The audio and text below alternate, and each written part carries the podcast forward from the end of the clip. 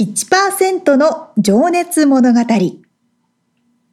海外に住んでいる日本人は日本人総数のわずかに1%この番組では海外進出や起業を果たしたビジネスオーナーや経営者また各業界のプロフェッショナルな方々へ対談形式でインタビューをしていきます日本の未来を背負うグローバルなプロフェッショナルたちの仕事哲学とそこに燃える情熱に迫ります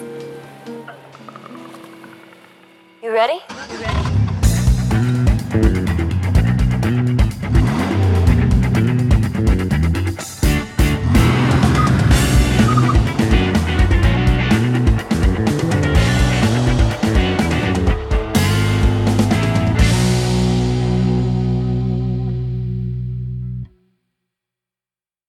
こんにちはこんにちは。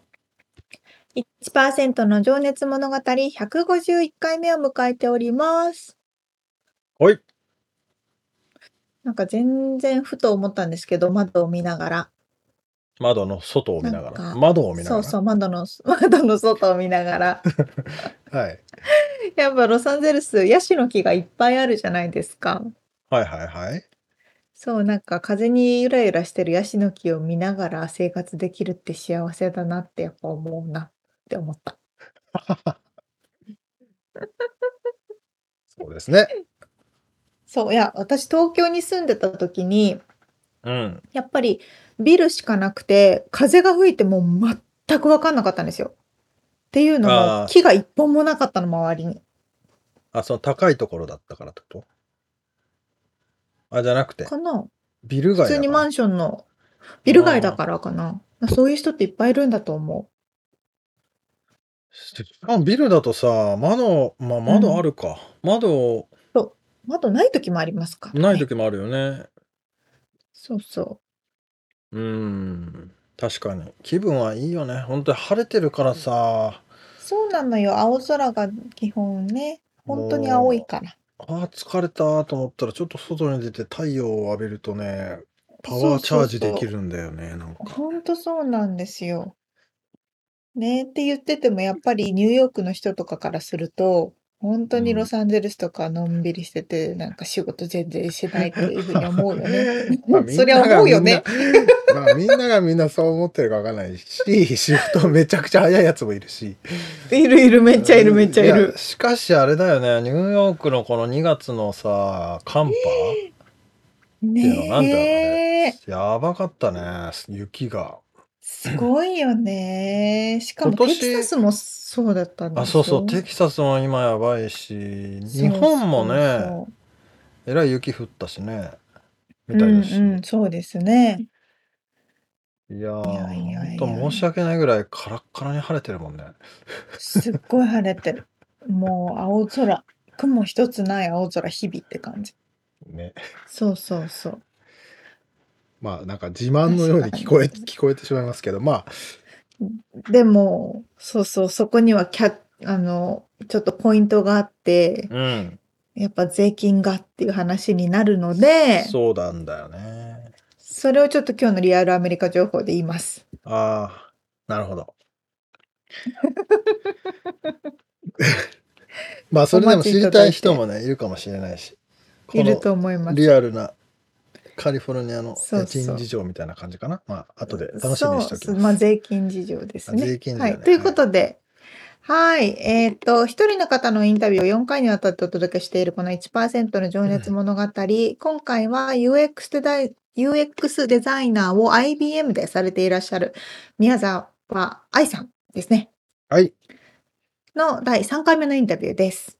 はい、えー先週までがそのキャリアディベロップっていう話で面白いし勉強になったんですけど今回が仕事の掘り下げをしておりまして えーっとですね仕事に対する姿勢だったりモチベーションだったり、えー学びの話を伺ってます。ではでは、早速聞いていただきましょう。はい。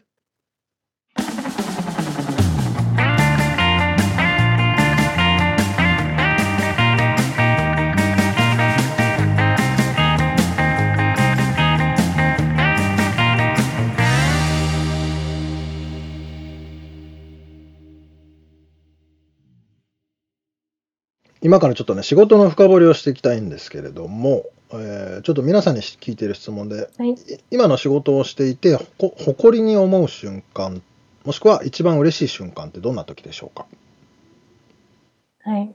デザインをしていると、うんなんかどうしてもこれってどうやってデザインしたらいいかみたいな、まうん悩んでしまうところが結構あるんですね、局面として。はい、ただそんな時にと私たちはデザイナーととディベロッパーの方とあとはビジネスの方を見てる方ととプロダクトを作る組織で大体この3点で作られてるんですけどなるほもうど。それぞれの見方を聞いていくともうおのずとこれが一番いいソリューションだなと思うところが見えてきたりするんです。うーんだからその瞬間がすごく好きで、なるほど。やっぱりテクニカルにどうしてもできないことっていうのは進めるわけにはいかないどんなにユーザーがそれを求めていて、うーん最高の UX でもそれを進めることはできないと思ってるんですね。はいただ同時にビジネス的な局面も見なくちゃいけないと思うんです。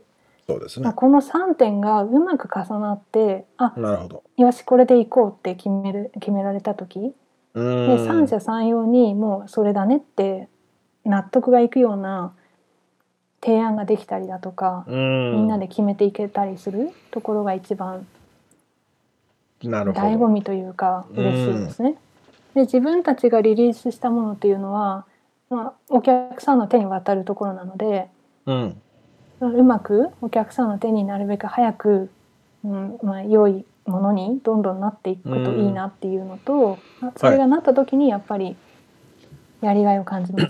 なるほど。まあいわゆるでもねその経営そのなんだプロダクトデザインじゃなくても全てにおいて多分その経営とまあまあデザインと開発だったりそこはまあ営業と、はい、えーカスタマーサポートととかって多分部署によってね言い分は違うし求めるものは違うし、でそこの重なる部分をこう丸が3つあって重なった部分を見つけた時のこう喜びっていうかみんなが納は、得してここで行こうぜっていう高揚感みたいなのかないはい、が嬉しいんですかね。うん、そうですね。多分吹奏楽部にそこ でつながると思うん ですけどそうかはい。ああそうかよしできたみたいな感じのところがなるほどね。好きです。うんいやなんかすごい仕事仕事人って感じだ な。ありがとうございます。じゃああとね僕皆さんに聞いてるのがあなたにとっての仕事哲学って何ですか、はい、私は人とのコミュニケーションだとやっぱり思っていて、はい仕事も人とすることじゃないですか。はい、なんで、その相手がやりたいことはこれで、でもどうしてもこっちはできなくてみたいな、いろいろなしがらみとかっていうところも理解ししつつコミュニケーションができたらいいなと思っていいうんいるんです。ね。はい。なんでね人との接し方というか、まあ、うん仕事をしながらも仲良くなる人っていると思うんですね。はい。ね仕事も私もいろいろ転々としてますけどそれぞれで仲良くなった方たちとのその後のコミュニケーションはい組織を離れた後も高め合えるというか刺激を受け合える存在でいるっていううん人と人との関係っていうところが、はい、一番戻ってくるとこだと思ういます。んそっかまあだからそのね留学時代のおお友達だったり前職のコワーカーだったりとまだつながってるっていうそのコミュニケーションのコツみたいなのって愛さんの中でなんかあったりしますなんだろうな仕事のえっとチームの中で言うと、お互いの尊敬できるところを探すあことだーと思うんですね。それはこっちの、えっと、米系の会社だとそういうところをコミュニケーションする、実際に言葉に出してコミュニケーションするっていうことが結構あるのにびっくりしたんです。あー今まで前はそういのった経験そこいいよねはみたいな、うんなかったんですけどなぜかはいあープレゼンテーションしてそのはい日は、あうまくいったなって自分でちょっと思った時に、うんいろいろな人から「うんあグッドジョブ」みたいなの、うん、よかったよみもたらいえるなとね。うんうんよかったと思いますし、うんちょっと今日はいいダメだったなって思う時はそんなのが来ないって なるとそうだよねやっぱりそうだよねって思うしっていうのがあるんですけどやっぱり人のいいところをそこいいよねって素直に言える人が多いし、ですね多分そうやって教育されてるのかなってうん、思います。本当思います。あのー子供をやっぱ褒めるのももう上手だし、まあ大人の僕でも褒められるしのが嬉しいし、 あのはい、で逆にだから日本に帰ると別にこう日本全体がじゃないけど、お母さんがね子供をめっちゃ怒ってる声がねすごいこう気になっちゃうんですよね。そんな怒んなくていいじゃんみたいな。はい まあそれは人それぞれあれなんですけど。まあでもそれは文化的にあるかもしれないですね。うん。うん、でお互いのが手を挙げる瞬手を挙げて何でも自分でやりたいって言えるようなあ自主性みたいな。雰囲気があるとう思うんです。はいんえそれってなんでだろうってずっと私思ってたんですけどはい。どうもなんか大学院の時にももう自分たちが必要だと思ったことを自治組織みたいな感じで立ち上げて回すみたいな、このあー日常的にやられてたんですね結構こっちでギルドとかって呼ぶと思うんはいですけど、はいはい。もうその人たちのジョブディスクリプションには全く書いてないことを立ち上 げて、あはーい、でも本当に組織に必要なことってもともとやれって、えー、と割り振りされていないことだったりすると思うんですけどあそういった時に手を挙げてはいやりたいからやるみたいなあ。はいとこ。ろが面白いなと思います。今までの職場では見たことがなかったです。うーん確かにねタスクだけじゃなくてその何かを変えようと思ったらねやっぱりそれ以外はのい行動をしないといけない、まあそのチェンジ .org とかもねああいうなんかああいう活動もすごい盛んですもんね何かをこうみんなで変えようぜみたいなので誰かが立ち上がるみたいなうーん、はい、で手を挙げているとだんだん私はそこに興味があるっていうのを周りも認知してくれるうし、ーん最初は得意でなかったこともあこの人これやってるからちょっと話してみようみたいな形で認知してもらえることがあるのうで、んそこら辺はもう声を上げないとダメだなっていうの はね、はいまあ、なかなか難しいけどそうすると情報も入ってきますもんねお前こういうことしてんだったらこういう人いるよみたいなねなんか紹介してくれたりとか、うんうーんまあでもそうかやっぱコミュニケーションねそこはもう一貫してますね本当にいや自分でもすごく苦労したんですね大学院の時に、ああそうなんではすか、い、一番大い、きい挫折はそこだったっていうのうんああが、はいはいははい、あったんですけど。いうん大学の学部の授業と違って大学院、私の行ったところはまさにあの全部チーム戦なんですうんうんグループワークばっかりだったんですね、はいでさらにそのグループワークって毎回プレゼンが 来るんですうよんそれはチームとしてのプレゼン個人じチゃーなくムとしてもありますしたまに個人のもてのもありうまんはいすで結構即興で作るものもあるんですよその場ではいその場で習ったことをその場で発表しろみたいなのがあってとなるとやっぱり、えーとまあ、第一言語じゃないっていうのもありますし、あとはこの話を人前で話をする文化ってそんなに日本では学んでこなかったと思うんですね。ないですね。はい自分の思ったことを人に分かりやすくすぐに伝えなくちゃいけないみたいなのっていやーむずいもっうすよねみんなうまいなーとうん。なるほど。そこでは本当に苦労ししましたただその経験がなかったら今の会社でやっていけてないとは思うんで。うん。やってよかったなと思うんですけど本当に辛くてもうこの大学についていけないんじゃないかって、うん本。当に結構泣いてましたね。もうね、悔しい思いもしたでしょうね。そうなると。うん。 そのきつかったです。ねえ、そっか。まあでもやっぱでもそれをね、でも、今こうやって話せるってことはね、それが糧になってるっていうか、血肉となったわけですよね。はい、だんだんはいちょこっとずつはうん。進歩してるんじゃないかなとは素晴らしい。考えてます。う ーん、そっか、じゃあそれが挫折だったんですね。まあでも本当辛いもんな。 そういうのはね。はい、まあ自分の考えを発表する機会みたいなのではい。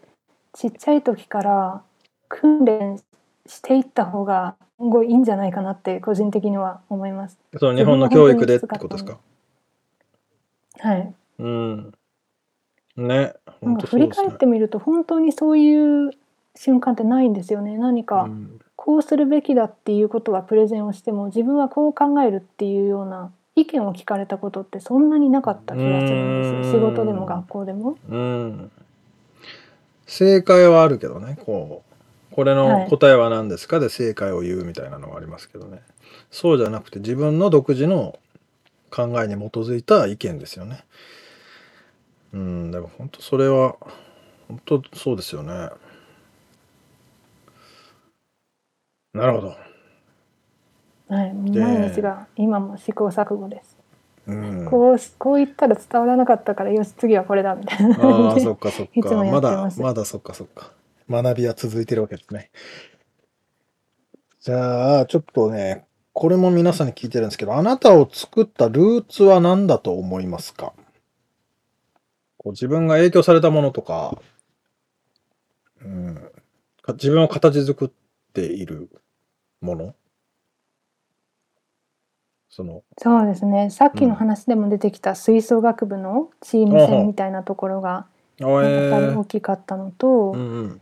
なんですかねやっぱりそれぞれの場所で出会ったメンターさんこのはい前、はい。先ほど一人の方の話はいについては結構言ったと思うんですけど、うん、ニューヨーそクのの方に限らず、うん、うん。いろいろな職場でいろいろな方に教えをいろいろしてもらっうて、んうんうんその教えがあるからこそ今があるなっていうのは本本当に感じてます。うーんいやでもこうなんか素直にどんどん学んでいらっしゃるんだなっていう感じがありますね。 なん か、なんか僕は何者だって感じだけど、いやなんつうのかな、僕はなんかね、人に教えてもらうのが、に苦手だったというか、うんバカ、バカだったのかもしれないですけど、反抗してたというかね、なんか、い今思うと、その、もっともっと学ぶことはたくさんああったのに、なんかそれをしなかったことがあったな、時期があったな、とか思ったりするんですよね。そういう。自力で学んできたってことまあ、です自か。力でというか、もうそんな誰の教えもいらねえみたいな、アホみたいな考えを持った 若い頃ね。もう今はもう学びたくてしょうがないですけど、あの、そういうのがあったからね、もったいないなとか思ったりしますけどね、そういう。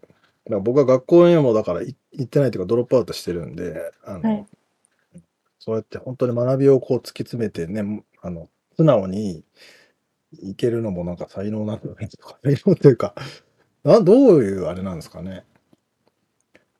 思考の違いなのかね。うん、まあでもそういっただからメンター的な方がね、なんなんか思い浮かばないというかですね。まあまあ、一人前職の社長さんはすごいはい。面白かったなって思いますけどね。なんかアメねリカの社会って多分大学院に入る時もはい推、薦状が必要だったんですよああ、そうか。うん。ね。でその前のえっ、と専門学校はさすがになかったのかな。でも学部もありますよね。そうか、そ学う部もか。確か書いていただいたし、でさらに就職をしてからもリファレンスみたいな文化があはいるので。はいはい。ありますね。はい、うん関係を作っていかないと生きていかれないみたいうなーとん。ころはきっとこの社会ではあるんですうよね。ーんそうですよね。いや本当だからそういうね学校のクラスメートのネットワークもあるだろうしねあの前職の同僚とのネットワークとかもうんなんかそういうとこから来るんだなと思うと本当に僕はもったいないことをしてるのかなとか思 ったりまあ別に後悔はしてないですけど。はい、インタビューをされていて、そうそうそう。だから今はそういうことを本当になんか、あの、ひうん、やりたいなと思ってインタビューも、あの、いつやってるっていう感じがあるんですけどね。うん。なんかすいません。僕の話が変変なとこ行ってしまいましたけど。うん。じゃあね、もう一個だけちょっとこのセクションで質問があの、これもね、最近僕すごい気になるんですけど、そのモチベーションですね、自分の、その、なんつうんだろうな、まあ、コロナ禍において特に、このモチベーションが下がっちゃう場面ってあったと思うんですよ。まあ、それは業種にもよるだろうし、その立場にもよるとは思うんですけど、はい。うん、で、そういうのも踏まえ、えーその今の愛さんのこの仕事に対するモチベーションとか、まあ、この自分の人生に対するモチベーションみたいなのが、ちょっとあれば伺いたいなと。私はコロナ禍になってからはいちょっとチャンスだなと思ったんですね、最初おー3週間だったんで、はいはいもうはい。家にいなくちゃいけない時に何かをしようって思い思い始めたんですね。はい。で私も、えっと、以前から何か自分が感じたこととか経験を文字として残したいなっていうのはすごく感じる方なのでうん。ずっと大学院に行ってる間にブログを書いてたんです。ああ、ノートに書いてますもんね。で今もともうんと自分でワ元々ブロードグプレスで、あーははいい、作ってやってたんですけうど、んうんうんうん。でなんとなくもうノートの方が使い勝手がいいし人とつながるのにもいいんじゃないかと思って、この 3, 3週間で最初は3週間の予定だったので、もう全部移行しようって思ったんです。おお。で最初はそこから始めてノノートノート形式にブログを全部移行するプロジェクトから始めましたの。なるほでどなる終ほわった時にまたエクステンションになったじゃないですか。ど。クオリティがまだ続きますよと。でさあ次何をしよようって思って。うん。 はいはいは。はいい、その後と私はもともとえっと今の仕事で関わってるデータサイエンスっていうところがすごく興味があって、自分の手を動かして学びたいなと思ったのではい全くプログラミングってしたことなかったんですけど、はい。そこから Python のデータサおイエンおー。はい。スの講座をいろいろあ始めたんですね。あ。はい。いやーでまああとはあと3つぐらいいきなり始めたのか なコロナの中なんで何かやってないとどんどん気持ちが下がっていく気がしたんですはいはいはなんといなはいはい。く、はい、で今までできなかったことをやろうと思って私はデザインっていうクラフト系のところで言うと、アメリカのカリグラフィーってわかりますあの日本書のカリ道グじゃラなフィーくって言うてと。書道になるんですけうんど、はい、えっ、と、なんていうのかな、筆、筆ペンじゃないな、インクをペン万に年つけ筆。て書くみたいな、うんうんうんはい。はいはいはい。あんな感じでわか筆記体の字を書くみたいなります。はい。のがあって、いくつか型があるんですけど、うんそれを前から興味があって、ああ、それ僕も興味ある。練習してたんですけど、 はちょこちょこやってるから全然うまくならないんですよ ね。い。もう毎年のクリスマスカードの、はい、時期になると、よし、何か作ろうかなって、一応クリエイター魂がお溢れてーきてやってたんですけどもうその時しかやってないような状況が続いてたんであんまりうまくなってないんですよね。うん。でまあこのコロナのことだしこれもやってみようと思って始めたんですよ。えーっていうか定期的に練そ習れしどうやよっうてとオ思いンラインで学学ぶんですかあ、じオンラインもじはい自分であり学まぶんですすかしあー幸いなことに、えー、とキットは今までもちょこちょこやってたので全部持ってるしうオーん。ンラインで講座を買ってあとはテキストブックみたいなのを買ってはいはい毎週、もう土日のどっちかで絶対やるって決めて うん練習し始めたんです。それって何この、なんて言うんだろうな。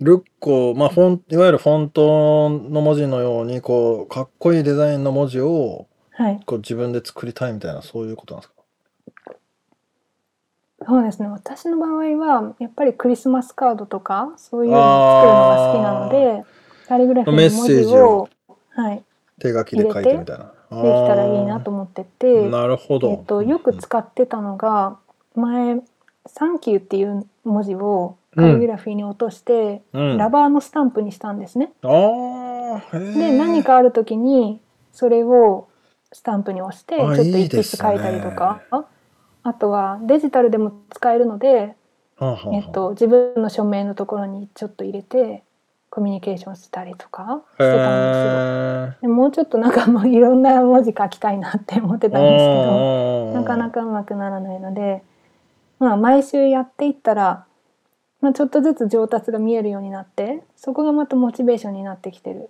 気がしますじゃあ今も続けてらっしゃって。はいもう今日えーも朝やってました、あ、そうなんだ。えー、すごい、はい見てみたいな、それ。いやーどっかで見れるんでえっすかと、写真にありますああ写そうなん真だあの一つ入れましたああれ私が書きましたあ、なあ、そうなんだ。すいません、あの、これ、これ、聞いてる方はね、みあの、後で写真、後でっつうか、ブログに写真載っけときますんで。どうでしたかなこれ何の写真かなと思ってたんですよ。 ステッカーみたいなやつじゃなくて。はい、ステッカーにしてクリスマスカなるほードどの、ねはいカードを書くまでそはうなんだうまくならなかったんですごい。今年はまずはステッカーと思ってああ。作りました。じゃあもう本当にあれですね、学びに、学んで成長していくこともがもうずっとモチベーションなんですかね。こう、うん愛さんの何中かでやってるとちょっとずつできるようになっていくのはいはいがすごく嬉しくて、はだからこの頃中国語アプリで始めたんですけどい。すごいな。だかはらい英語の発音矯正はいもアはプリでやってるんですけどそれもスコアおでだんだん見えてくるんでい。おー。すごくそれそれが励みになってますね。なんか一つこれはやるって決めたら意外と続く方なんですよね。うーん。まあその習慣にならないともうダメなんですけど、一回習慣にしちゃえばあ一ー日一日やらないのが気持ち悪くなってくる。 あー継タイ続プなんで型ですね。はいおーじゃあもうこれやばいな。コロナ明けたらもう超パワーアップしてんじゃないですか。したいんですけど ね。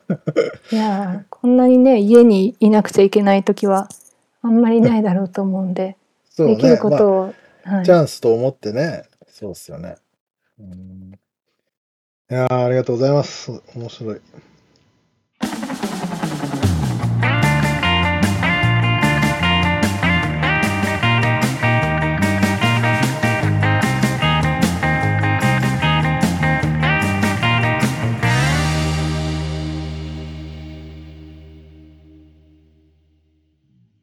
こういう何事も勉強するという向上心がある方は、どの分野にいても伸びますね。めちゃくちゃ勉強してるよね。めちゃくちゃ勉強してますね。すごいよね。あれでも多沙分な織んちゃかんも新しいことを、うん、すあー新しいことをどんどんやりたい。るのが好きなのか。ん。でも、うん私も似てるなと思いました、すごうくん。雰囲気が。ねこのだからロックダウンっていうかまあ自宅勤務待機というか自覚んなんだ コロナ禍になってから新しく始めたことって、沙織ちゃんもなんかやってたよねエクササイズだっけうそん、れエはクササイズもしてますね。うんそうなんかそうそう。学び始めたこととかある新しくやり始めたことまあでも、どうだろう。最、コロナになってからっていうのはないけど、私も常に人生において何か新しいことをしていないと不安でしょうがない、何か学んでないとしょう怖い症候群なん ですよ。 そうなのそうそうそうそう。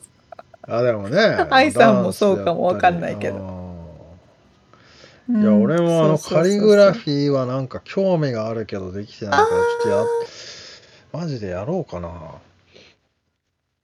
あのていうか万年筆が欲しいあっていれ、うミツさんは習字はしないんですか俺習字7級だよ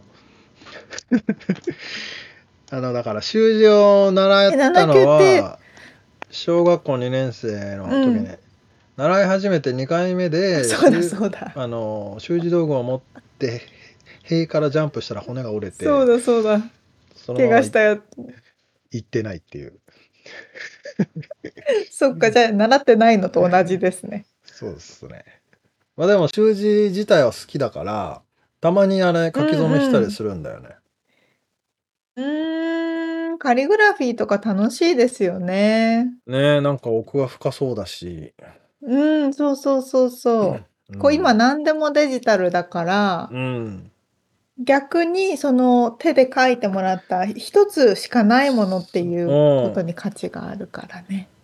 やっぱさあのひ文字って人の人柄が出るよね出る。あー本当に出る。うんまあ話が飛びそうだからちょっと戻すかそうね。そう 俺ちょっとね聞きたかったのはさ沙織ちゃん、うんメンターっていますか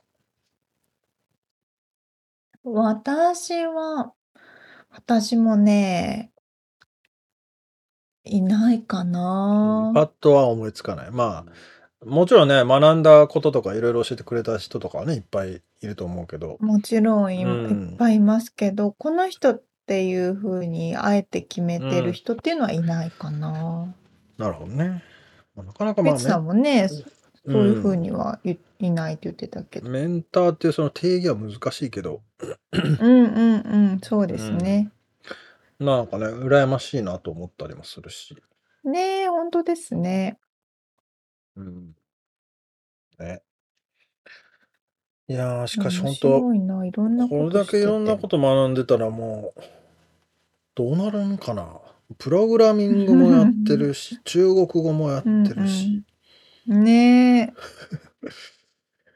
すご本い当よ幅広い知識だよね。やっぱりね、興味を持ってやるっていうことは、うん、うんすごい今後のね、やっぱ可能性を広げることにつながりますもんね。いや本当どことどこがつながるかわかんないからね。そうなのよ。ほんとそうなのよ。未来がどうなることやら。ほんとそうです。ではでは、えっ、と、次のインタビューが愛さんのインタビューの最終回ですけど。そうですね、えー皆さんに聞いているような幸せって何ですかっていうみんなにね難しいって言われちゃう質問とか難しいです よ。まあ、あとはそのね、えー未来を意識した話ですね今後の展望とか、はいはいまああのまあ、あと最後におすすめの本をね聞いてへまえす。なるほど、面白い。うん、ではでは、楽しみにしております。はい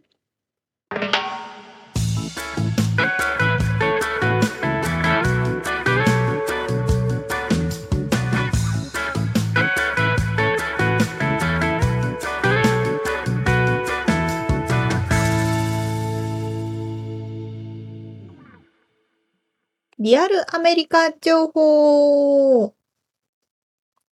このコーナーでは最新のビジネス、生活情報をロサンゼルス、アメリカよりお届けしてまいります。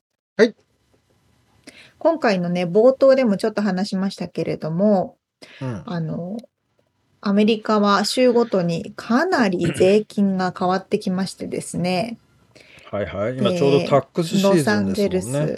ス。そう。だからちょっとタックスリ、タックスリターンをしながら高いなって思いながらちょっとこの話をした、しようと思ったんですけどね。なるほど。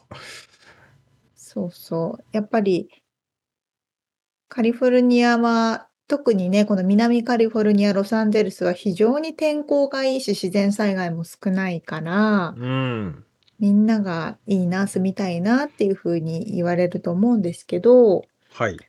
だからこそ、ものすごくやっぱ税金も高いなっていうのを感じますよね。まあ家賃も高いし家賃も高いしね、生活費が高いのよね。物価も高いしそうですね。そうなのよ、そうなのよ。それでですね、ちょっとこの、えっと、税金を州ごとにまとめたマップみたいなのがあったので、うんうんタックスファンデーションっていうところが出している分析したマップなんですけどね、さっきミツさんにも送ったんだけど、はいまず、あの、インディビジュアルインカムタックス、個人の所得税はいのやつを見てもらえるとわかると思うんですが、はい。その所得税は州ごとにもちろん違います。それで、あの、フェデラル、連邦の所得税プラス州に払う所得税っていうのがあるんですよね。うんタックスリターンの時。連邦ってのは、まあ、国みたいなもんか。国ですね。うんそうそうそう。国に払うのと州に払うのがそれぞれパーセンテージが収入によって、その状況によって変わってくるんですけど、はい。このね、ブログにも載せておきますけれども、えっと、このマップは、その収入によって分かれているパーセンテージで、うん一番高いパーセンテージを表した、それぞれの州ごとに表したマップなんですけど、うん。色が一番濃くなっているのが、それはカリフォルニア。えっ、とね、カリフォルニアの中で、稼げば稼ぐほどやっぱりあの、累進課税で税金も高くなるんですけど、うん一番高い課税率が13%、13.3%。はい。これはでもね、1、1 1ミリオン稼いだ場合13%になるんですけど、はい。で、見てもらうとわかるように、テキサスとかフロリダ、テネシー、ワイオミング、ネバダなどなどはうん、グレーになっている、いわゆる所得税がない州なんですね。うん。で、最近よくね、あの、いろんなセレブリティの方々もテキサスに移住されています。うん。あの、ですね。テスラのイラン・マスクとかもね、テキサスに移りましたけ家をど引っ、越したのかね会社が引っ越したわけじゃなくて。あ、会社彼どもこに住んでんだろうじね。ゃないあ、今あのテキサスにあ、ね、住んでるんですって。住居が。あ、そうなんだ。そうそう、住居が。でも確かに1億以上稼いだ人って、うん。まあ、ア一億ホらしとくかなワンるミリオよね。ンそりゃ。アホらしくなるよ。1億稼いで13%持ってかれて、何千万も持ってかれるわけじゃないですか、お金。何千万円とかをね。そうね。でもテキサスに住んだらその何千万円がゼロになるわけだから、うん。そりゃ引っ越すわなって思いますよね。ね。っていうようなのが一個。まあ、大体平均的ありにまして5%とかかな見てると。そうね。高くても5%とかが多いですうね。ん。で、高いところはカリフォルニア。そしてやっぱりニューヨーク、ニュージャージー。カリフォルニ両縁アがナンバーワンですね。そうですね。次がハワイですね。うん。ハワイも所得税高くて。で、ちょっとね、計算する無料のやつがあったので、うん例えば年収8万ドルの結婚してない人でね、うん、テキサスとロサンゼルス比べてみましたと。ほで、例えば、カリフォルニア、ロサンゼルスにいるシングルの人で、800万円、まあ大体8万ドルう。うん。ぐらい収入がある人って、税金何パーセントかなって言ったら、トータルの税金すべて合わせたら26%持ってかれるんですよ。で、これ、が、そうね、4分の1持ってかれるわけですよ。うん、で、テキサス、例えばオースティンに引っ越した場合、その人どれぐらいかなっていうと、持ってかれるの20%なんですね。ああ、でも、あんま変わんないなって正直思って、うん。なので、確かに州税はないけど、そのフェデラル、国に払う税金っていうのは、うんそれがもう22%もあるから。まあでも僕高い金な額が大きくなれば変わるのと、あとコーポレ2%まあート、 13%か。会社の方だよね、多分引っ越すのの理由は。法人税のそう方じゃそなうい。そううん、そうなんですよ。所得税はそんな感じなんですけど、うんこの次のね、あの、えっ、と、コーポレートインカムっていうマップがあると思うんですけど、うんみつさんにもお渡しして、やっぱこれも見てもらうと、そうえっ、と、企業にかかる税金、はい。えーカリフォルニア8.8%に対してテキサスは0%とかね、うんそりゃあ会社規模のお金だとパーセンテージのレベルが違ってきますからうね、んねえ。こりゃそうなんですよ変わりますよね。でもカリフォルニアがすごい高いのかなと思ってたら意外とニュージャージーが11%でもっと高いみたいな本当だね知らなかっ。た法人税はカリフォルニアねよりもニュージャージーの方が高くて、うんアラスカ、ミネソタ、イリノイとかもなんか、ね、9. 点何ほぼ10%とかかなり高いですね。うん。なるほど。そうねなんなんで、なんでだろうな。なん確かでだに。いや本当にねよく最近聞きますよ。テキサスに移った会社、ネバダに移った会社、あとワイオミングに移った人とかね。うん。そしてミツさんの、えっと第2か3の故郷であるサウスダコタも0%です。ねすごいね。本当本当。だから法人登記だけここにするとかね、うんいう人も多いですよね。まあ怪しさ満点だけどねサウスダコタで何やってんすかっ明らかてにそうね。そうそうそう。それで最後にちょっとこうもう一個あるのが、えーっと、シガレットはこれでもす税金ですよね。い何これスマグリングって何ですか知らないスマグリングって、まあでもスマ酒税とグかリングそういうことだろうねってだけどうん、そうそうそうそうし。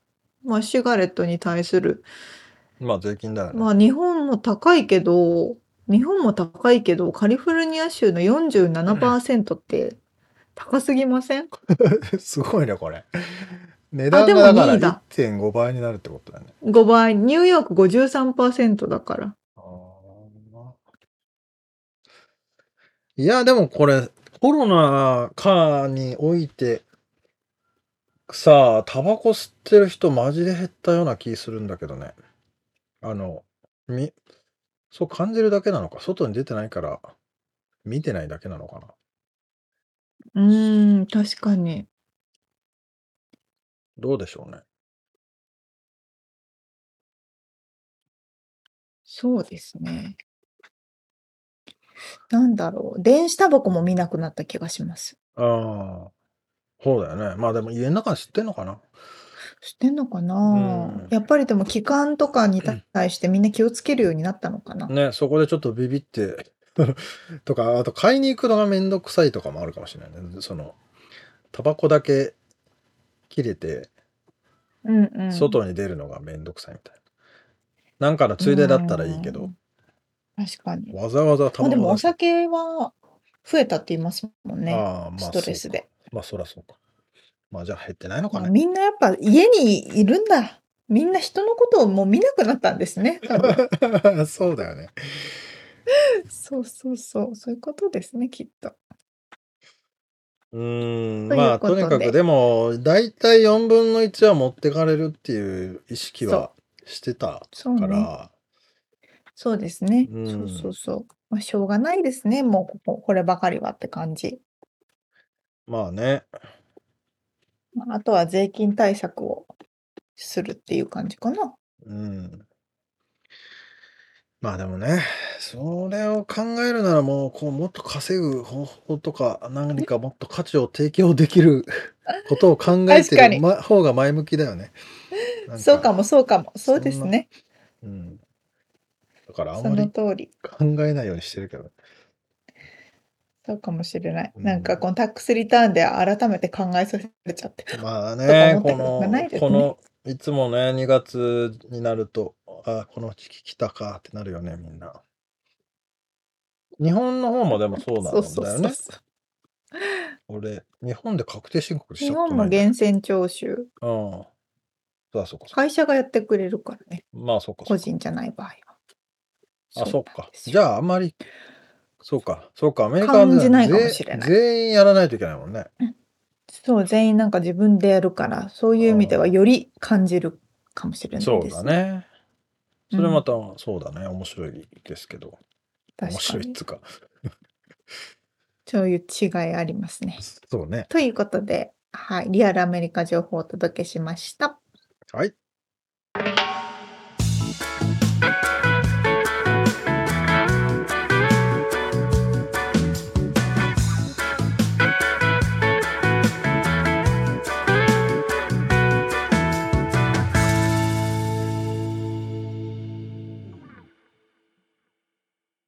締めのコーナーです。質問。はい、質問。